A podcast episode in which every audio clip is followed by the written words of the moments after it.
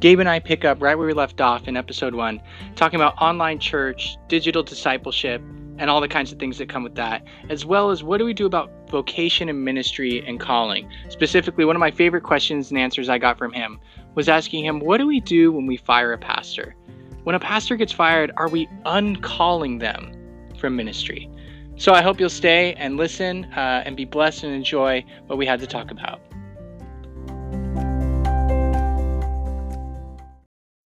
And so, yeah, I get that. well, and it's funny, yeah, you mentioned like, you know, why are we doing things the way we do and so on. Um, because mm-hmm. you know I, have been having to read these articles because of the the way that church has become online during the pandemic and stuff like that and it's just been really interesting the amount of times i've seen the word innovate um, you know, when it comes to churches, which isn't a bad attitude in and of itself.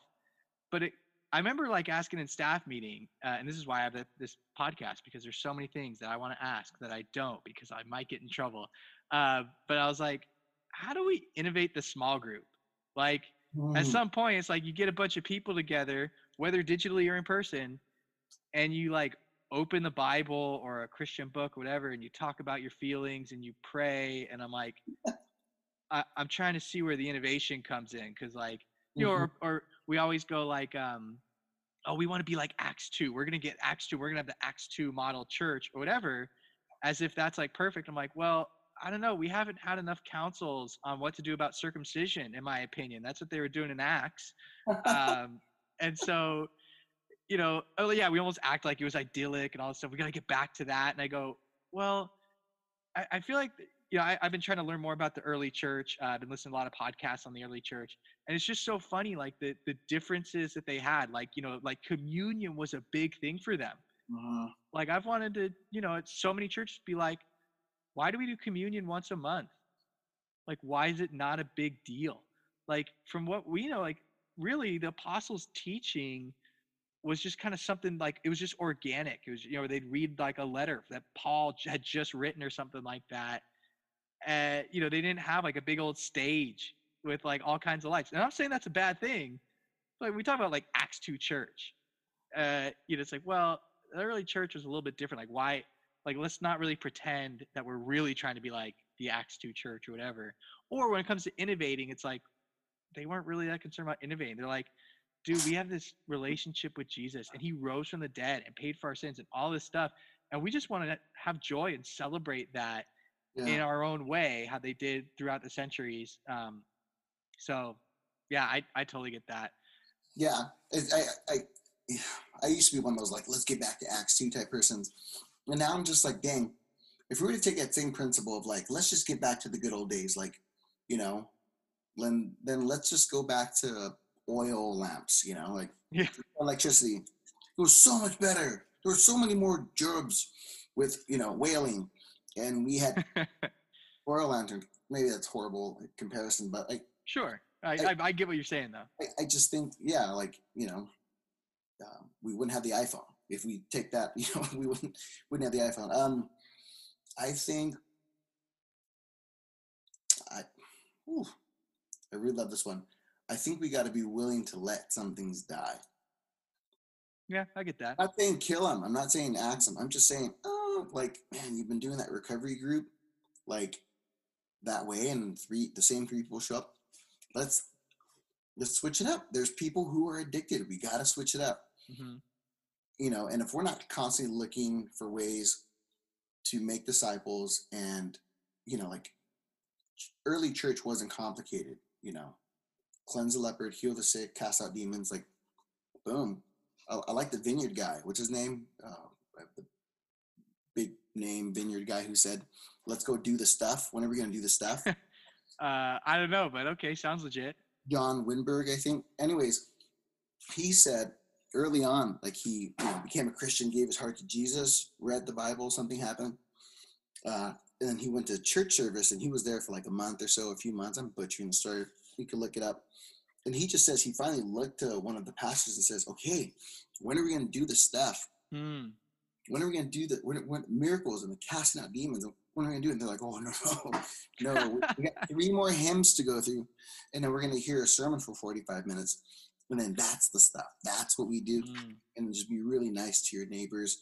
at work and don't get fired and you know god bless you and you're forgiven mm. you know and john, he, john was like no and so he he dove back into the bible and said i want to do the stuff. And the vineyard had a big movement. Don't know where they're at now. Probably doing good I think work. they're still doing pretty well. There's a pretty yeah, sizable vineyard church near me. Yeah i mean you know like they're I, my prayer is I hope that they're still committed to doing the stuff. Mm-hmm. And and it's not just saying like miracles or the supernaturals like where to go. Like that's where everybody needs to be you know? Um but it is saying like if we agree with god's heart for the brokenhearted for the widow for the oppressed um you know for the orphan for the immigrant whatever then that's the stuff we got to be doing. Yeah. Um, uh, our church did a really cool thing. Our senior pastor, along with a few other pastors, uh, about 190 of them, 200 of them, all signed their names in this ad. Uh, in the Seattle Times. The, the recent killing in Georgia. Oh yeah, mm-hmm. just kind of bringing attention to that and saying to our to our to our family or to our brothers and sisters in Christ, we, we stand with you. Mm. God bless you. You know, like yeah, and it was real beautiful. Um, and my buddy, who's really been working with uh, the staff and all this, said something really cool. He was like, "Man, this ain't a this ain't a, this ain't a sprint. It's a marathon. Mm-hmm. Uh, social justice and this type of change and addressing uh, racial tension in the country." He was like, "Man, this isn't a, this isn't a, a sprint. It's a marathon, but it's not a normal marathon. It's not the LA marathon. It's a Spartan race. Yeah, it's a Tough Mudder. Oh, I get that. Like there's electrical fences. Like you will get like shot. You will cut yourself. Mm-hmm. You will get hurt. You know. Um, and I just thought that was beautiful. So again, like I think as churches we're trying to innovate. Uh, I think like how we do services and whatnot technology, all that, use it, try it, go for it. Like the reason they used house and Acts is because they had houses. Like, you know, you know, like we have airplanes. Like our world is ridiculously different. Mm-hmm. You know, God forbid Jesus comes back and he looks around. he's like, well, this place hasn't changed a bit. You know, like how? Like no, that's not what Revelation says. It says he's going to come back and his bride is going to be like dressed and ready for him. Mm-hmm. And so I just think like, yeah, like wouldn't it be cool showing Jesus like how Tesla's made? I mean, how, how what's made? How Tesla's made. He's gonna be like, oh yeah, I remember thinking that up with you. You know, like, oh yeah, I never thought about that, man. That's an interesting thought. I mean, yeah, I mean, I, I, I NT Wright. I love how he talks about life afterwards, like life after life after death. Like, what's mm. that gonna look like? Man, I hope I can still garden. You know, like you know. oh, dude, I'm so worried about uh, the lack of surf in heaven because there'll be no sea according to Revelation, uh, and there's all kinds of you know interpretive, you know, reasons what if, for that. What if there's no more sea like salt water, you know, and it's mm-hmm. just fresh water? Oh, like it's just all like Kelly Slater's surf ranch or something like that. Because there's something like, if I remember correctly, I learned it forever ago at Azusa Pacific, so it's one of those little kernels you keep. But it was like that the sea represented chaos, especially to like this d- desert dwelling people, uh, because in a way, like yeah, we can predict all these things with storms, but like you could just be out in the ocean one day, and all of a sudden some crazy storm comes and wipes out your ship, or like a whale, you know, comes and right. smashes or whatever, and that's a giant sea monster. Like that's pretty crazy to these, you know, pe- to these ancient peoples.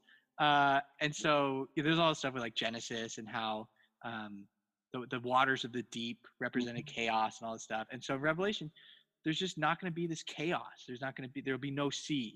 Is you know sort of the idea behind there not being chaos. So well, there'll be lakes, so we could go wake surfing. uh, I hope so. Yeah, I I love it. I get you. Um, well, I don't want to take up too much more of your time, but uh, mm-hmm. I'm I just had like two more things I wanted to touch on and get your opinion on. It's been fun. Um, what so what's your church been doing with the online, you know, shift? And I've heard a lot of things of online churches here to stay. Um, and I, I'm so curious, like, you know, do you think that's a good thing or what are some of the pros and cons? What are maybe the things that, you know, is it really this inevitable thing that someday we're going to put on goggle, like, you know, VR goggles and go to church, you know, that way? Yeah. Um, uh, I, I think VR goggles at church, online church to stay is like everybody in the 1980s thinking by the year 2020 we'll have flying cars. uh, yeah, I get that. Okay. Flying car essential? Like, no, we just have this new technology, and I think we're just really trying to experiment with it, and we're going to one extreme. Mm-hmm. But I think we haven't counted the cost, and I think COVID has allowed us to look at like, whoa, we really do like coming to a building. You know, why do I have church clothes if I could just wear my pajamas? Like, I kind of like wearing church clothes as much as I complained about them. Like, you know, if you come from a place that has church clothes. Right. I wear jeans and flip flops and a white t-shirt like all the time going to church growing up. So, um, hmm. yeah, I, I don't think it's here to stay. I, our church is doing a great job. We've adapted well. Uh, most of us, uh, we really only have like a few people on campus. Uh, strict rules about being on campus. We just had a meeting today, making sure everybody's taking all the precautions. Um, in terms of our services, I mean, we're trying really hard to engage with people outside of Sunday. So Sunday sermon service is happening for us. Uh, we're fairly produced. I wouldn't say we're highly produced. There's a lot of work that goes into it, but in terms of production, I think we're like grade seven. Like we aren't as okay. heavily produced as other people. And that's like a low seven. Um, um, and just because our facilities is just, you know, we have to build our modern worship services. We have two. We have sanctuary and a modern. Um, it's yeah. I we've adapted well. There's a bunch of churches who I know haven't, mm-hmm. um, and so my heart goes out to them because I'm just like crap. Like we are so fortunate that we already had live stream. Like we are so fortunate that we've been working on this or those cameras or mm-hmm. um, this thing or the ability to record pre-record services. You know, so it's yeah. So our church um, is committed to people gathering. That's what I've gotten out of the past few weeks. And so, um, if if we happen to die as a church, it's because we were committed to people gathering. okay, I get that. Um, but if we start to thrive as a church, um, then no, it's because we're committed to people gathering. So we'll see in like five or ten years. Have me on the podcast again, and we'll talk about it. Um, yeah, I think yeah, you better, especially if like this does really well. You know, you got to invite me back. Yeah, I'm just, I, I think that's what we're working towards. Not necessarily in, not necessarily back to where we were. We're committed to also not going back to where we were. Oh yeah, that's been yeah, it's been a, a thing I've heard from a lot of churches. Like we're not going back, we're going forward. Yeah, and forward can look similar to back, but mm-hmm. we have an opportunity to kind of redream and re-envision that. So we're, I think we're committed to um, recreating the space for people to engage each other and to worship collectively. We believe in the corporate gathering um, and a place where people can meet Jesus. Hopefully, through the services, through the sermons, through a group. Uh, a lot of our groups we're looking, uh, we've been working on the past few years, but a lot of our groups we want to be in homes during the week. Um, how to get those started, how to do those, we're still trying to figure that out. I, you know, um, but I think I think we're committed. I mean, we we we as a church may have to add a midweek service. That's how committed we are. We don't do a midweek service right now. We do like two six week sprints a year. Yeah. Hmm. And so um, we may to, may need to add just one more. Or I'm not too sure. So I hope that answers your question. I think for a lot of churches, I can see them capitalize on it. Churchome does a really good job of adapting. They got a really great creative and response team um, who else? I mean, like Bethel's doing a great job, but I even still, I think with them, I'm hearing this like undertone of like when we're able to gather again. Um, mm. So I love it. Like I was supposed to go to Heaven Come conference this weekend. Hmm, mm-hmm. I got rescheduled August 2021. And again, it's for moments like that. It, maybe it's not church every Sunday. Maybe it's you gather once a month and it's like a big worship service. Oh, interesting. Yeah, that's been that's been something I've kind of explored a little bit. Like, um, I, I really like doing small groups and discipleship that way with youth. Yeah. But yeah, one of the things you know, I, I read some article is like, it wasn't meant to be bleak, but it was like maybe we need to. I think his word was we need to euthanize the small group or something like that. And he was like, you know, think of like the most um, uh, fruitful discipleship relationships you've had or the you know he's, he's talking about discipleship in general he's like is it usually like a forced thing or like the whole church has to do it he's like no usually it's like organic. It's like a bunch of people who are like hey gabe like man i just want to open the word like let's talk about these things. Let's do the things mm. you know i think mm. bob goff talks about you know stop having so many bible studies and have bible doings. Uh you know do the things that jesus commanded us to do. Um and the guy was like that's that's where discipleship that's where bible doing is happening is in the organic not in the oh we're all going to do this um, you know so and, yeah, and it has to be this way and we have to measure it have these numbers. But i will say you know I, I think that leadership style can be helpful of saying okay we're not just going to get a guitar man and just right, do right, whatever. Right. at some point it's like okay we do need to have some metrics. We do need to have some idea of what's our mission what's our goal and we need to do that we need to have you know those sorts of organizational leadership things. Um, but yeah i think uh, when it comes to online church i'm i'm just not a fan. Maybe i'm a stick in the mud um, but and this is actually this goes back to our talk about camp. It's tough. Uh, big adjustment. It's what we've been used to. It's tough. Yeah I, I think for me it, it goes back a little bit to what we talked about with camp where the reason i think camp won't quite die and the reason why you know the big ones will get bigger and the small ones will kind of you know go away or get you know sold out whatever to the bigger ones is i think people are hungry for human experiences um, and that's what church is and i think unfortunately you know i don't think we're going to become like uh, those those people of WALL-E who are just like super obese and just right. sit in front of like a screen all the time i don't think that's necessarily where we're going but but it, similar and i'm just kidding yeah, but I see how like yeah, you know, people always complain about how our necks like we have these neck problems now because we're always looking down our phone or yeah. um, which I don't think is necessarily true because I go people used to read a newspaper you know on the bus instead of talking to each other mm-hmm. because it's weird to talk to each other on a bus. It's okay for kids to sit on their iPhone and not talk. It's not that big a deal.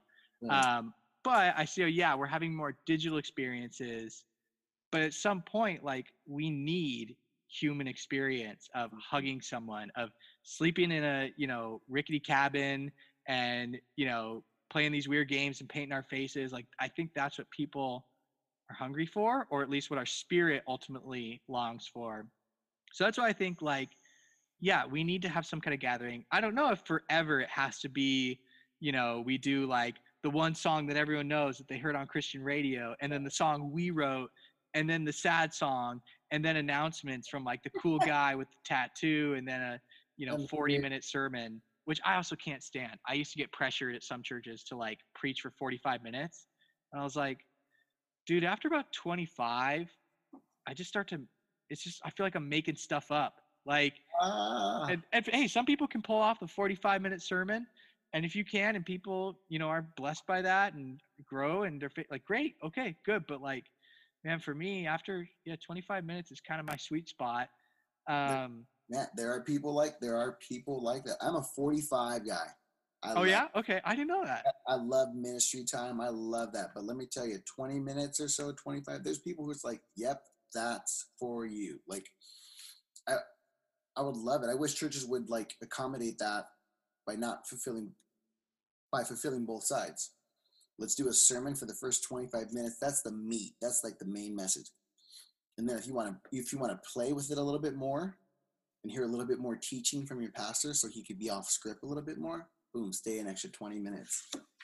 Why don't churches do that? Dude, I, I totally get you. Yeah, there's so many like weird things of where yeah, we talk about, oh, we're not held down by tradition or whatever, but it's like, eh, we kind of are. Cause like if we don't do yeah. these certain things, we freak out. Um, anyway, so uh, one, one uh, uh, final question for you, uh, and we talked about this a little bit earlier. Um, By the way, this has been so fun. Like I was so nervous to do this. This is.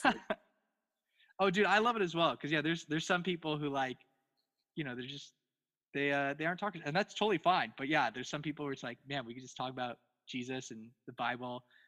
you know, for hours on end. Uh, but just for you know, sake of our time and our our lives. Um, so we we talked about calling a little bit earlier, uh, and this has been something that you know we would just talk about like ad infinitum uh, at Fuller yeah. or APU.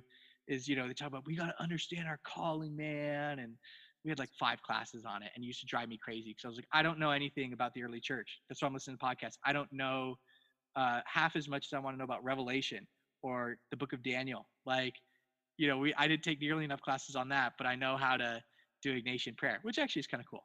Um, but so uh, that's education. Okay, so on calling, um, something I wish we talked about, and I don't think it's brought up enough because it's it's a sticky wicket, uh, so you know you talked about your call to ministry. I feel called to be a pastor you know even if i don't get paid to do it i'd still do it.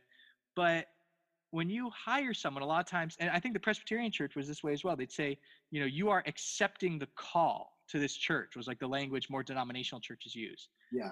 But then when you fire someone you know are you uncalling them to ministry? Uh, and that's something i struggle with so I, I was wondering if you have any opinion or perspective on that.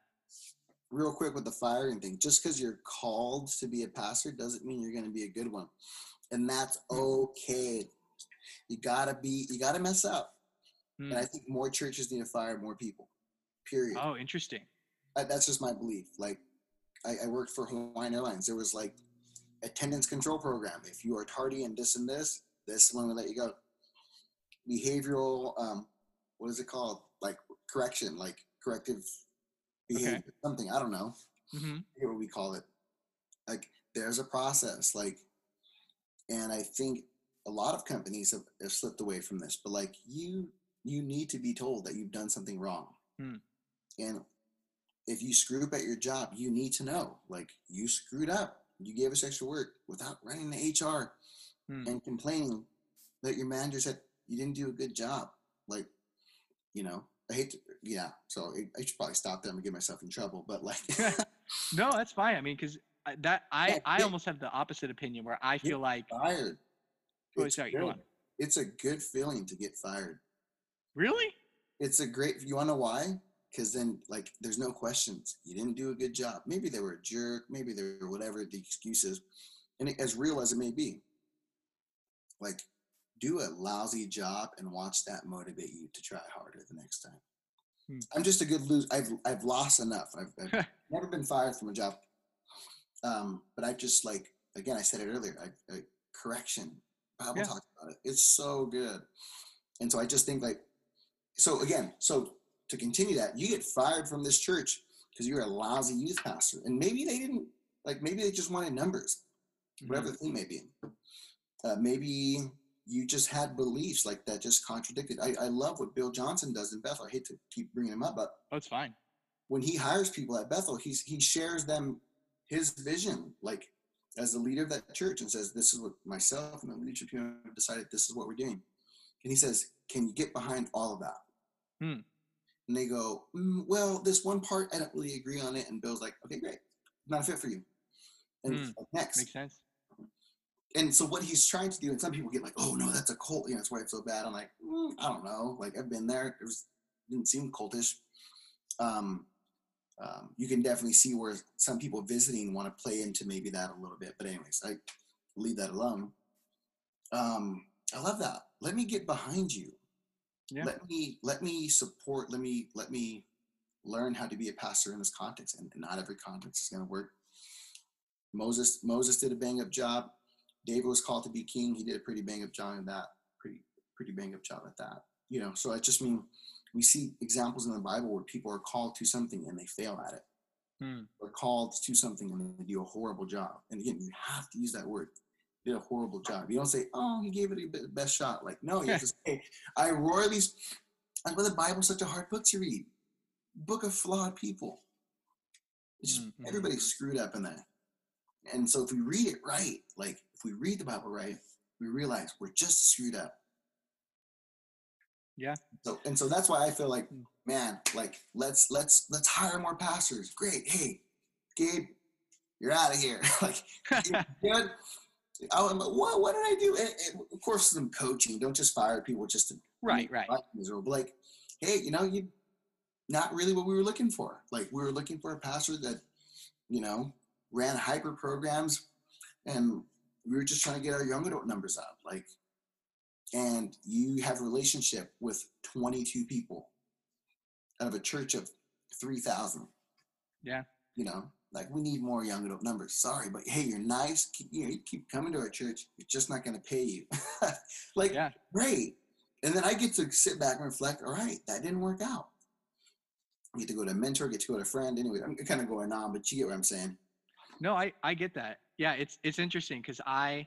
So I, I, guess my question is. Um, the calling's still there. There's the answer to the question. Sure. Oh yeah. No, I get that. Um, I I think that that is like a tough thing though. They used to like tell us, you know, in some classes they're like, hey, be careful because you know you have to understand this theology of like if you're saying you're calling someone, then you need to process with them. If you fire them, what you know you need to be like hey do you still feel called to this? Like do you still need mentorship? You, you know i'm not saying you are a terrible pastor you know but sometimes it's like hey you weren't the best fit for this church or maybe you do. Just stink at this and you need to be in a place where you can fail and you can improve but this isn't the place where yep. you can keep failing yeah. um yeah especially in a role of leadership like we can't have you like you could screw up and i love how a lot of denominations have reconciliation you know pastor um, cheats on his wife, whatever the condition may be, like, hey, like you have to correct it. We have to fix mm-hmm. it. We have to restore it. And when we restore it, you may there may not be a seat for you here. Mm. And I think that's some denominations do. I know that Assemblies of God does it really well.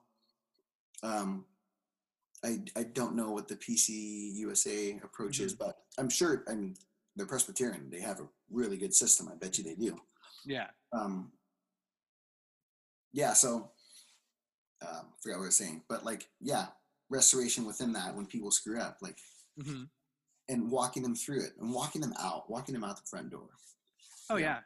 Well, there was even like there was a weird, uh, really crazy story from like when I was at in undergrad where we had like these case studies we would do in class sometimes. Right. And there was the story of like a pastor and a church who did like a big night of prayer and worship. You know, it was a great success and they said, hey, you know, we never really practice confession.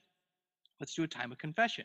So if pastors and church leaders and you know so on be there and we'll explain the theology and all that. And one of the key things was, uh, you know, these people are going to hear your confessions of your sins, whatever, and we are, you know, making a commitment, a vow, whatever, to keep it to the grave. We're taking this to the grave. Like we're not telling anyone, you know, we're not whatever. Like so that was their thing and um, uh, uh, the like executive pastor or something like that actually went for confession with another pastor uh, that night, and he confessed to some crazy stuff, like that he was seeing prostitutes for like 15 years, and that like he was already had an STD, and his wife doesn't know, and all this stuff. And so they go, okay, so imagine you're that pastor who just heard that. What do you do? And we're like, you know, like 21 years old. We're like, like, ah, holy smokes. We're all like, okay, you got to fire the guy. You got to tell his wife. Like, mm. th- that, that was all our thing. And so eventually, you know, we would have to explain what we did. We have to write a paper on it. And then we'd kind of get the right answer, at least what happened. Um, there wasn't really a right answer. Just wanted to see what, you know, what, what your thought process was. And we all sort of failed in that we didn't take to heart that you are taking this to the grave like how important is that when you, someone confesses to you wow. what do you take to the grave that, that could be a whole nother podcast of like That's we good. were like okay yeah if someone's you know molesting a child or like murdered someone you know that family of the victim probably should, definitely you know deserves justice um, but you know with this it's like well that was sticky wicket so the right answer was the pastor said you know i'll pray for you and forgiveness by and, and the, the the the executive pastor said he wanted help. He was saying, "This is my cry for help." Awesome. And so he said, "Okay, like let's get you in therapy and you know counseling and whatever." And he said, "You know, if you want to tell your wife, we'll help you, but I'm not going to tell her." So he tells his wife. Somehow she forgives him or whatever. They, it was a whole process. But they go to couples counseling. They work it out with the other pastor or that pastor he confessed to, and the only people who ever found out was the guy's wife, their like therapist or whatever, and the pastor. And so, and he stayed at his job and did a great job and whatever and you know was restored and all that and we went wait a minute but if only like they knew how do you know this story and and our teacher goes i was the pastor he confessed to. And we just like lost our minds. We're like what? Like that actually happened to you? Like that's insane. Um and so it, it was it was it was just absolutely crazy. Um because to, to us we just couldn't imagine like wow like actually you know taking that to the grave. I mean obviously we don't know who the guy is or whatever or what church he was at when that happened. Um but yeah that that to us was like just really transformative of like you know actually restoring someone and seeing their calls pastor uh, I guess it's, it's difficult for me because that's. I, that's a good start. I'll catch you right there. Seeing their call as pastor, but also knowing who you're addressing when you're addressing. Mm-hmm. I think that's that was good. You, you said that. I think that's great. Like seeing that he saw that guy as a pastor. Yeah. Then he engaged. Yeah. Oh yeah. Um, but so I guess, and this is this is like the thing that makes it difficult because I totally get what you're saying. I'm like, oh yeah, that makes sense. Of like, you got to tell people when they messed up. We got to have you know restorative practices and, and all this good stuff, um, and you know care for them as as we're saying, hey, you didn't do a good job. Uh, the thing that just you know I I wrestle with is so many churches I know just like burn through like pastors or youth pastors, uh, where there's like a new one every year or two, and I'm guilty of being that pastor who's gone from church to church for sometimes good reasons. I think a lot of times good reasons, sometimes not great reasons. Um, and just feeling like crap because I'm like, dang, I built great relationships with these kids. And they're like, why don't why don't you stay, man? I love you. I thought you loved me. And I'm like, I do. And I want to keep loving you, but it, it's tough when you kind of get paid to love people to be like, I'm gonna get paid to love these people.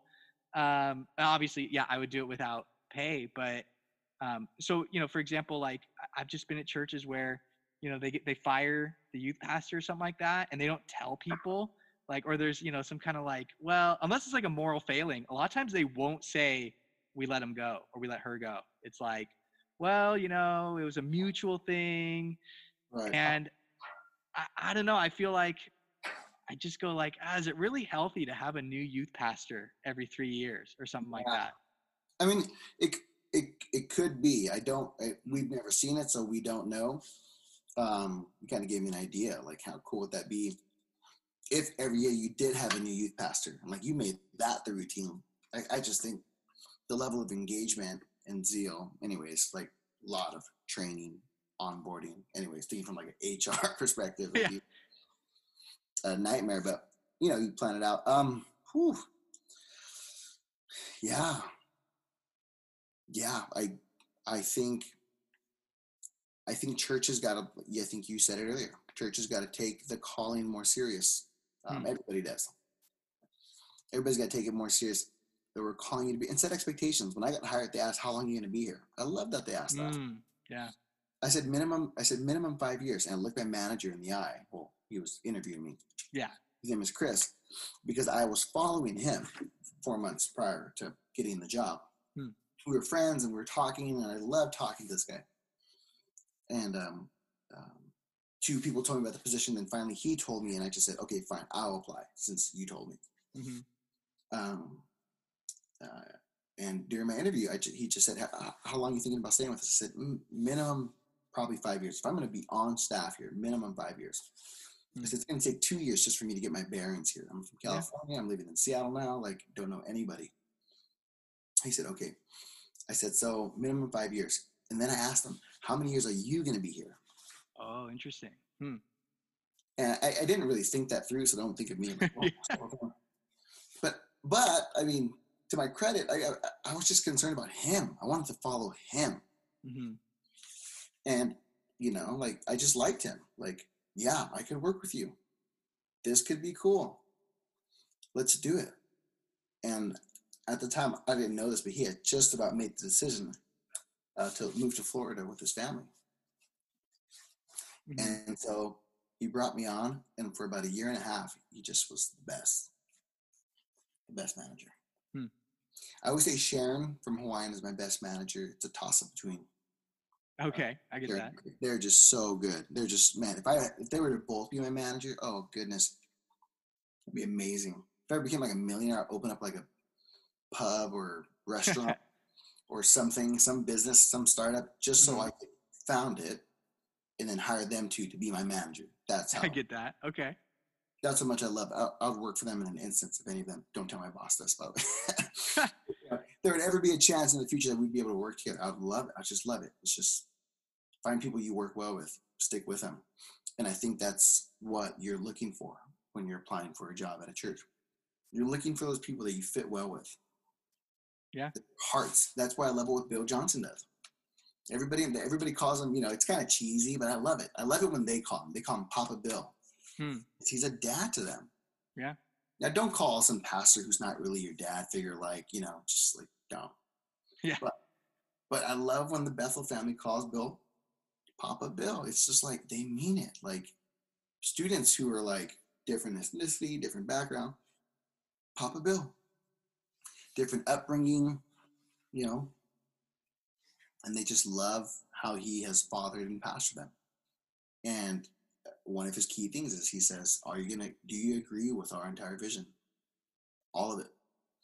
And somebody will go, uh, no, not that part. And he goes, Okay, this ain't a fit for you. mm-hmm.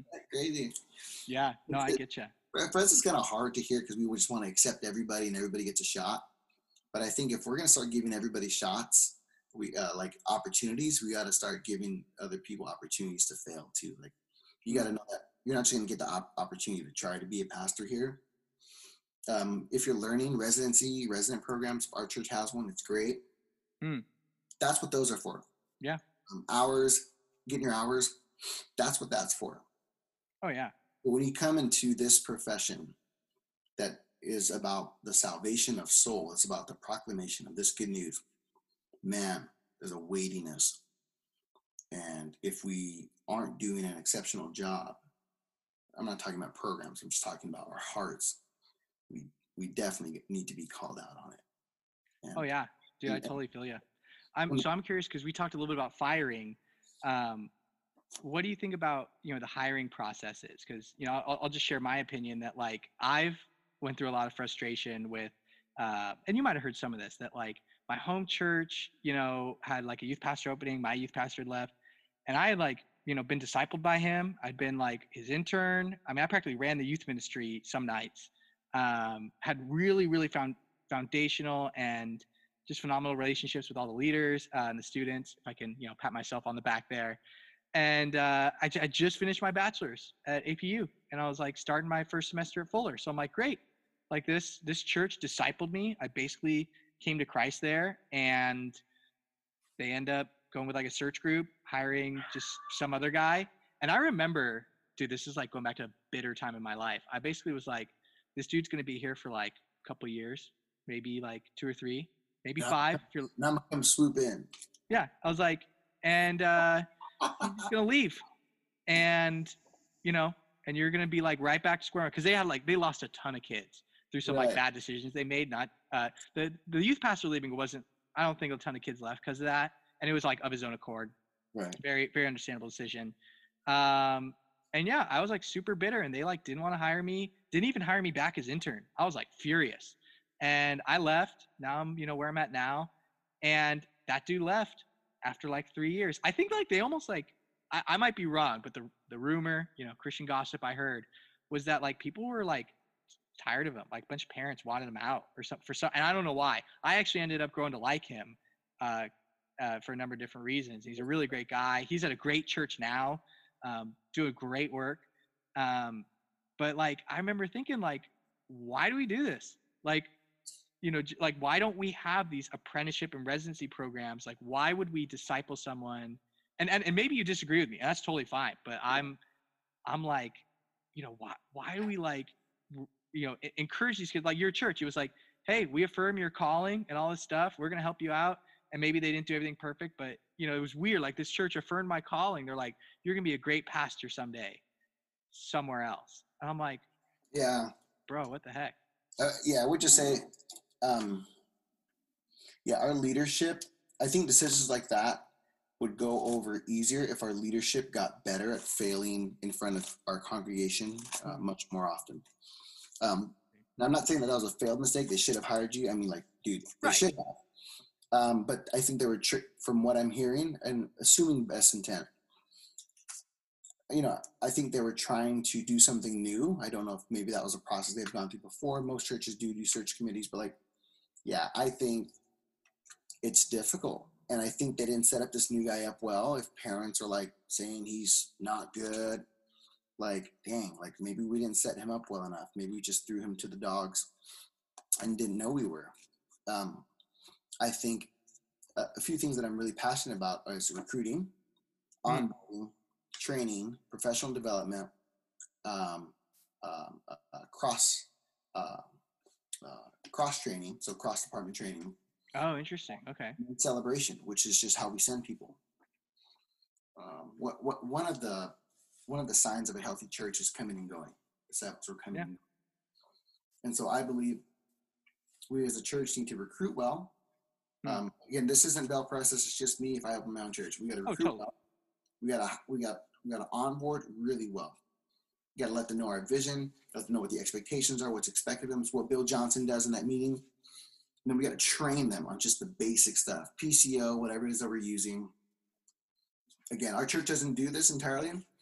Um, we're getting there for sure. Um, and then training is just kind of the, the intro. So, anyways, back to training is three. And then four is professional development. So, we're not only going to train you to do your job, a part of your job is to be better. And there's no excuse. Mm-hmm. Um, whatever that thing may be. Um, and it may be something that is not normally, excuse me, what you would do. So, if you're a worship leader, like part of your professional development is going to be like learning to write, learning to write, uh, you know, learning to compose a really good email, uh, learning to, you know, volunteer engagement. Like we're going to develop you as a leader, as a manager. You got nine people on your worship staff. You're going to lead them well. So we're going to develop that. Mm-hmm. And then cross training, I think, is important because any organization, again, if I were to go back and run any organization, um, you got to know what other people in other departments are doing. It just creates this like empathy where it's like, oh yeah, I've worked there. Mm-hmm. I'm not going to send communications another request for another event. Mm. You know, or, or whatever the thing may be. Well, I uh totally get that. You're not going to be like, oh, who cares about children's ministry or who cares about whatever. It's like, no, this is like. No, you're serving. You're serving with youth once once a month, you know, whatever that thing may be. Mm-hmm. Um, and then celebration. We celebrate when people are elevated. And we celebrate when people leave. And and our goal is that other churches uh, headhunt. If again, if this were to be a church, even if I were to be a company, you know, um, nonprofit somewhere else, like I want other churches to try to steal my staff. Mm. Again, this is just me. If I were to run a church, right. this, is how, this is how I do it. Um, because why? We have a really good recruiting process, really good hiring process, and we just have really good systems.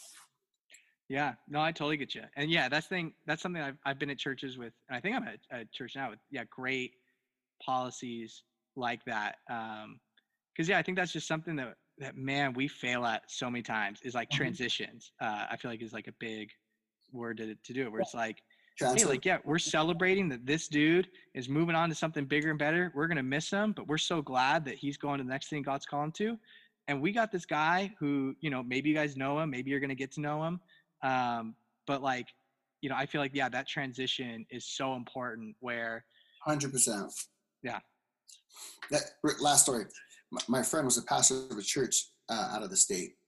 He got recruited there, moved there with his whole family.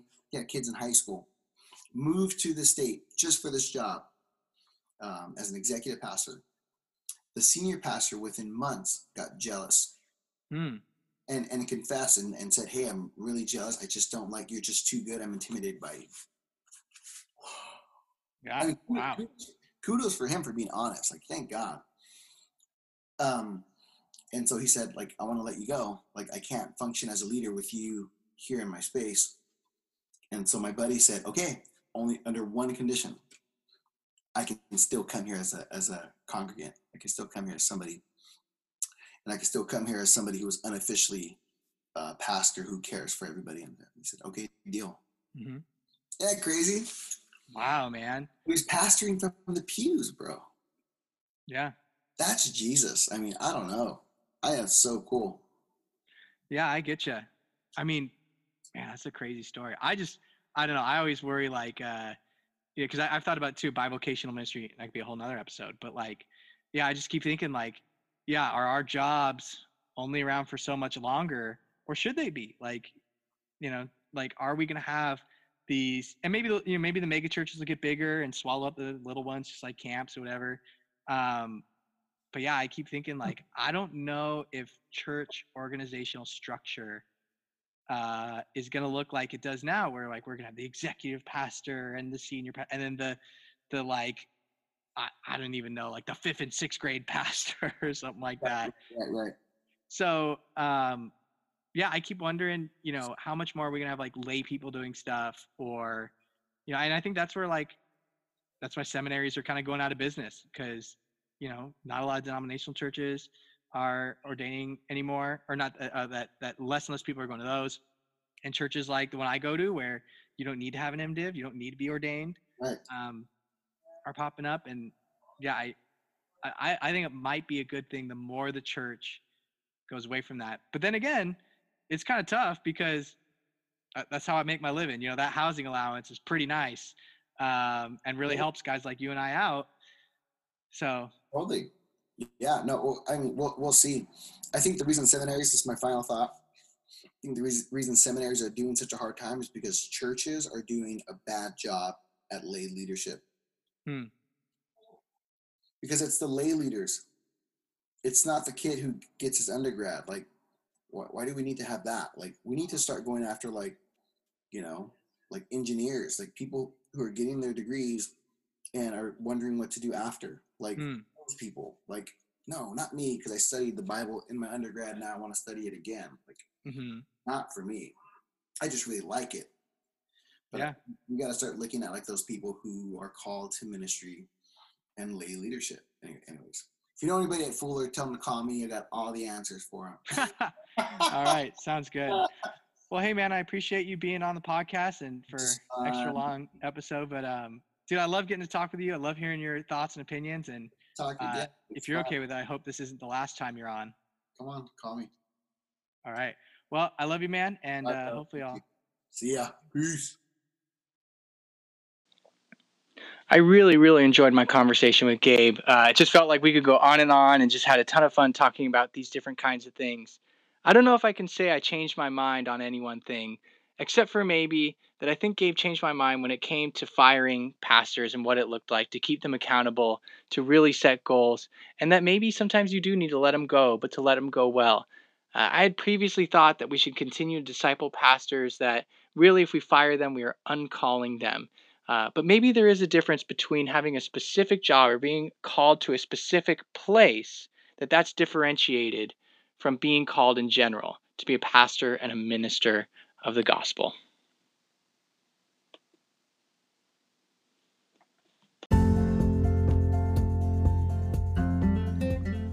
Thank you so much for listening today. Uh, we hope you check in more, uh, but feel free to leave us any questions, comments, or concerns uh, at you change my mind podcast at gmail.com. That's any questions, comments, or concerns at you change my mind podcast at gmail.com. I'd love to hear from you uh, and love to maybe include that in the show some way, somehow uh, to see where it goes.